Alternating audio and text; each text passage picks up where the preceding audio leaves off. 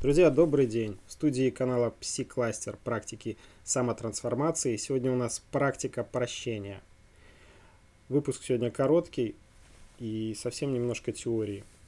Э, в текущей мастер-майнд группе мы завершаем неделю балансировки внутренних ребенка, родителя, взрослого, своих «хочу», «надо» и переходим к комплексному целеполаганию.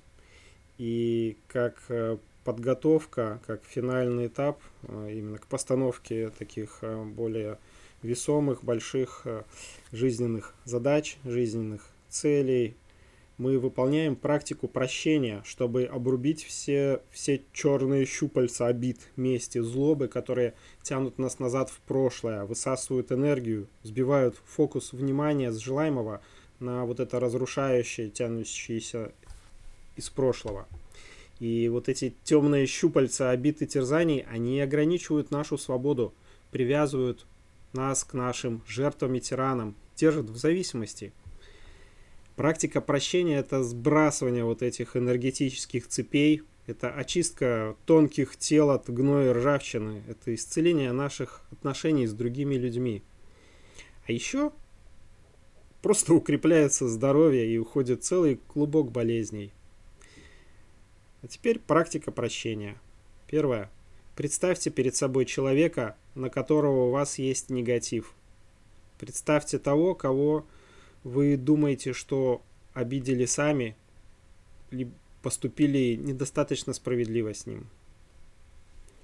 То есть э, представьте, можно составить список всех, кто вас обидел, список всех, кого вы считаете, что вы обидели. Второе. Каждому из этих людей скажите такую фразу, обращаясь по имени. Прости меня за все, и я тебя за все прощаю. Скажите эту фразу от души, с открытым сердцем. Говорить вслух работает лучше, чем мысленно, но можно и мысленно. Самый сильный вариант – это попросить прощения у человека или простить его вживую, если такое возможно. Проделайте так со всеми, на кого у вас э, возникают хоть какие-то деструктивные мысли, чувства. И неважно, было ли это недавно или в раннем детстве, простите их и попросите прощения сами.